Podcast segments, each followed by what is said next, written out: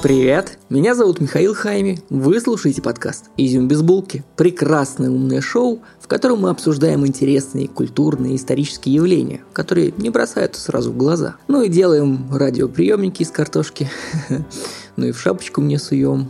Проехали. У нас новый новогодний цикл передач. Он будет про семьи и семейные пары, но пока несколько объявлений.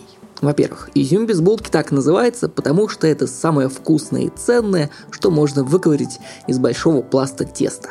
И, кстати, вы замечали, что когда люди говорят «кстати», это всегда не «кстати» и никак не связано с прошлой мыслью? И, кстати, подкаст выходит только благодаря вашей поддержке. Например, через Patreon. Там есть вариант получать от меня физическую открытку каждый месяц. Красивая открытка – хороший будущий сосед вашим магнитиком на холодильник. А если в этом году вы не привезли новых магнитиков, то открытка – отличный вариант разнообразить свой холодос. Но сказать я вам хочу о чудо-календаре на 21 год. Мы с подкастами «Короче, история» и «Закат империи» сделали календарь на 2021 год. В нем у каждого подкаста по 4 бешеные иллюстрации в своем уникальном стиле.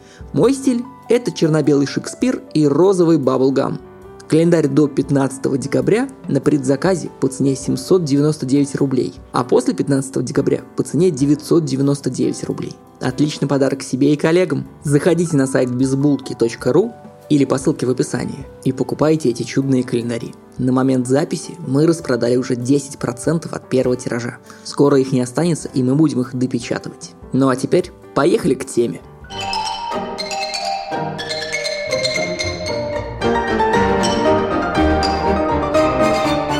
поскольку на дворе Новый год и вакцина к нам приходит, ковид от нас уходит. Пора поговорить о вечном, о семейных ценностях. Шах и мат мой контент-план. И я сделаю еще одно наступление, потому что в августе я написал себе подробный план выпусков до Нового года. И в декабре в нем стояли шахматы. И что сейчас происходит? Все вокруг говорят про сериал «Гамбит королевы». И я бы угадал с темой, если бы придерживался своего контент-плана. Но мне кажется, куда интереснее рассказать четыре семейные истории – Потому что кто за новогодним столом обсуждает новые сериалы?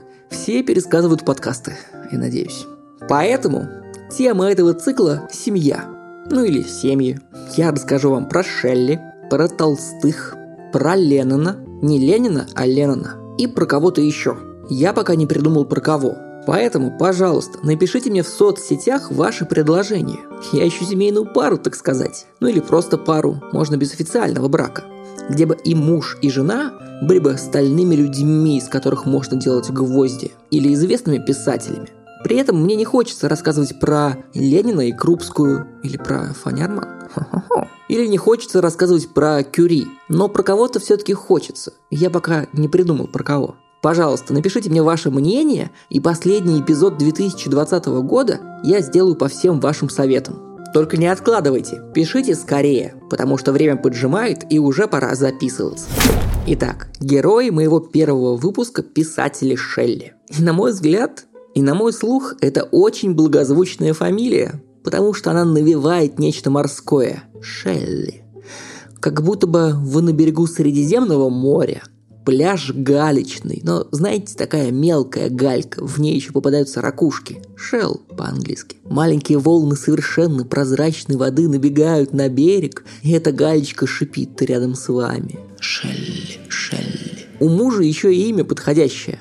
Перси Биш. Забавно, что у меня в школе всегда говорили Перси Буши Шелли, хотя его оригинальное произношение Перси Биш Шелли но во многих энциклопедических словарях он на старый манер Биши Шелли.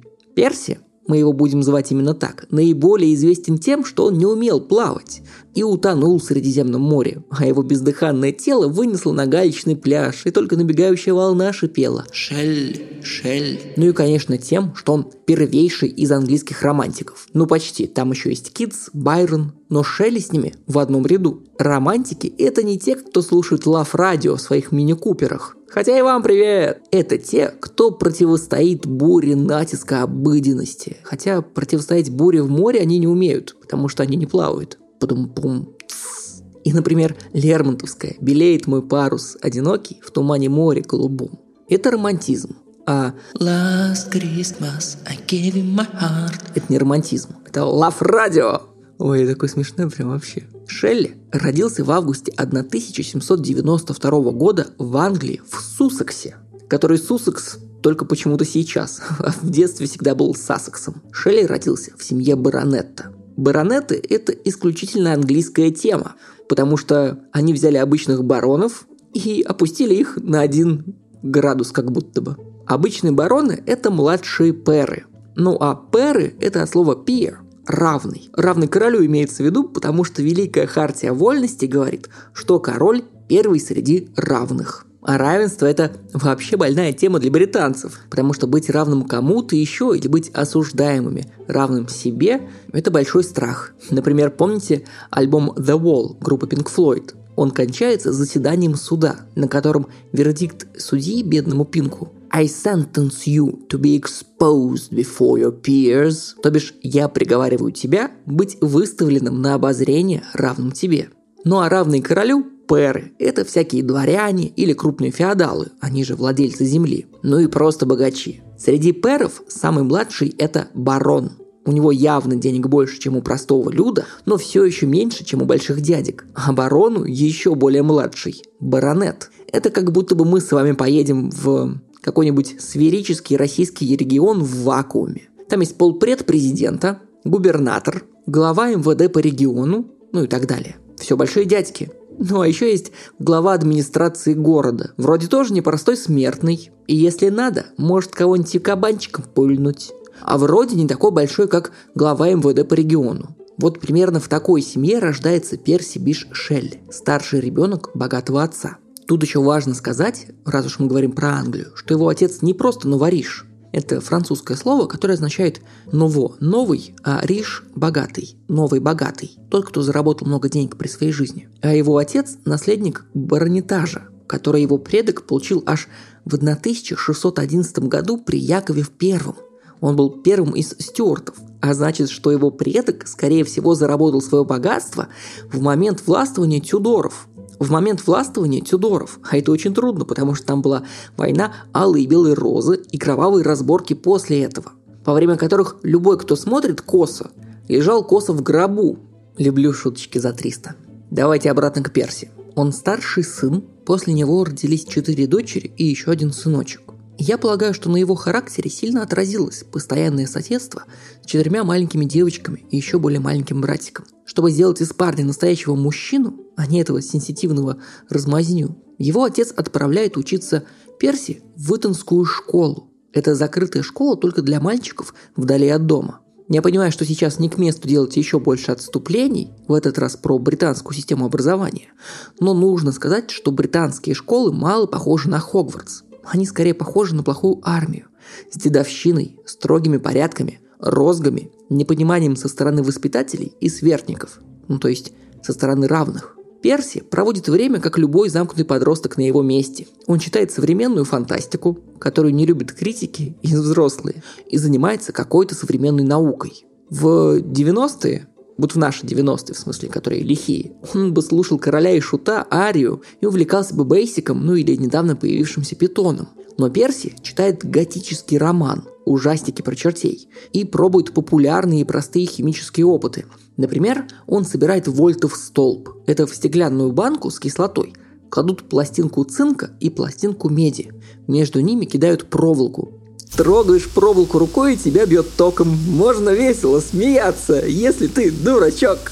А если ты умный, то можно проводить чудовищные эксперименты по вызову духов и чертей, которые обращаются с тобой посредством ударов тока. Когда все, что можно прочитано, а все одноклассники разгадали его трюк с электрическими привидениями, Перси пробует себя в написании романов и пишет сразу два подростковых романа – которые, кстати, были известны еще при его жизни. А, ну и конечно, как я мог забыть. В конце школы и в начале университета, Оксфорда, между прочим, Перси увлекается политикой. Вредной политикой. Такой, которая развращает молодежь. Такой, из-за которой все беды современного мира. Такой, из-за которой можно и в тюрячку залететь. Он увлекается либералом Навальным. Воу-воу-воу-воу. То есть либералом Годвином, Забавно, что Годвин, который выступал за равноправие разных верующих людей, по-английски пишется как «год, бог, вин, победить». Про Годвина важно, что он сам по себе был протестантом. Я сейчас не буду делать отступление, кто такие протестанты. Лучше послушайте мои выпуски в цикле номер 5. Там было очень подробно. Так вот, Годвин протестант не только по духу, он был протестантским священником. Но когда понял, что таким образом всех в протестантизм не обернешь, он стал блогером. Воу-воу-воу-воу-воу. Ну то есть писателем. Годвин взрослым человеком видит французскую революцию и понимает, что если какие-то лягушатники смогли стать равным друг другу, то у нас-то в сладкой Англии почему не так? Почему у нас только какие-то перы равны королю, а мы все остальные челядь? При этом челядь – это мы христиане, не англикане, протестанты или католики, квакеры, например, если протестанты. А если католики, то ирландцы, они поголовно католики. Но почему у них нет прав-то? Поэтому давайте реформировать наше государство. Мы же сами себе в ногу стреляем. И бюджет воруем. Вот вы только посмотрите мой новый видос про полет над Букингемским дворцом. И это на наши-то с вами налоги. Шелли, который молод и горяч, выпускает памфлет по идеям Годвина. В современных мерках он заводит блог на ютубе про политику, где клеймит монархистов и англикан – прихожан англиканской церкви. Ну и, конечно, Оксфордскому университету это все не нравится. Его отчисляют из универа. Родители клеймят его позором. У него же должен был состояться богатый брак по расчету на равной себе. Вместо этого они изгоняют его из дома, запрещают там появляться, но регулярно присылают ему денег на карточку. А Шелли в этот момент 19 лет. Ну чуднейшая же судьба, согласитесь. Кстати, в этот момент, если у вас так же, идите учиться плавать, может пригодиться. А Шерри вместо этого делает вот это вот все. И теперь про что это такое, вот это вот все. Перси принимает на себя личину гонимого за идею. Человека с непоколебимой волей. Против него все общество. Но он не может противостоять своим душевным порывам. Он им следует. Потому что, ну, что это тогда-то? Да, ага. Он локальная знаменитость. Халиф на час. Сестры знакомят его со своей подругой, Хэрриет Уэстбрук, у которой жесткий и своенравный отец. Ах, Перси, как бы я хотела быть, как вы, свободна, как птица. Когда стоишь на белых скалах Дувра, так тебя и тянет лететь. И Перси ей вторит. Вот так бы разбежаться и полетели в Эдинбург. Он крадет свою невесту. Видит при этом, конечно, что он ее спасает, а не крадет. Потому что ему 19, а ей 16 в Лондоне и рядом с ним жить очень дорого, и они переезжают в Эдинбург. Тут важно сделать отступление про взаимоотношения Англии и Шотландии, но времени совершенно нет, поэтому если вы слушали выпуски про Чуковского, то представьте себе, будто бы Шелли крадет жену в Финляндию, где дешево и есть озера, и трение с их родным домом. Отличная аналогия. В Эдинбурге они живут за счет его родителей. И его родители, конечно, в глубочайшем шоке. Мы, знаешь ли, баронеты, не последние люди, не какие-нибудь там тебе перчаточники. А? А? Стрэдфорд на Эйвоне дай пять, а? А? Ты наш старший сын, сам будущий баронет, украл человека, перевез в Шотландию, взял себе в жены. Ты там вообще рамсы попутал. Давай ты откажешься от своего наследства в пользу будущего сына, чтобы когда твой отец умрет, баронетом не становился общественный отброс. Тоже там же стыдно будет. Лучше сразу, если отец умрет, баронетом станет твой сын. Мы даже его готовы взять себе на воспитание. Что делает 19-летний парень, когда его не поддерживают родители? Правильно, радикализуется еще сильнее.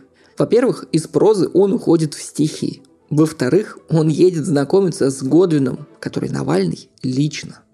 А потом едет в Ирландию, где борется за права католиков. Хотя мне кажется, что за эти права нужно было бороться в Лондоне.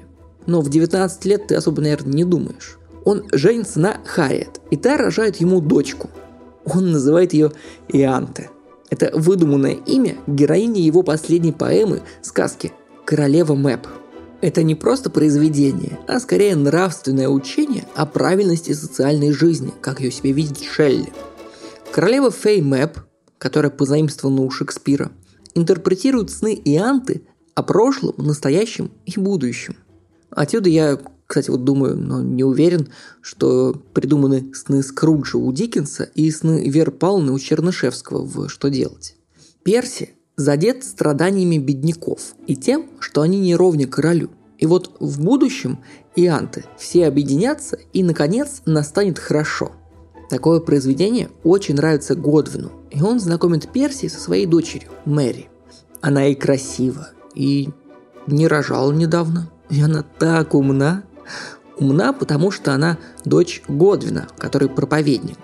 И его жены-писательницы, феминистки Мэри Уолстонкрафт. Они на двоих воспитали отличных детей. И 17-летняя Мэри в умственном и нравственном отношении Перси видится как ровне себе.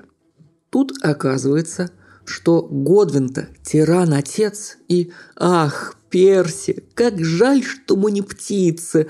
Я вот так вот стою на этом шотландском холме, так меня и тянет лететь!» Но Перси вообще-то держится. Но вместо этого радикализуется дальше. Свободная любовь.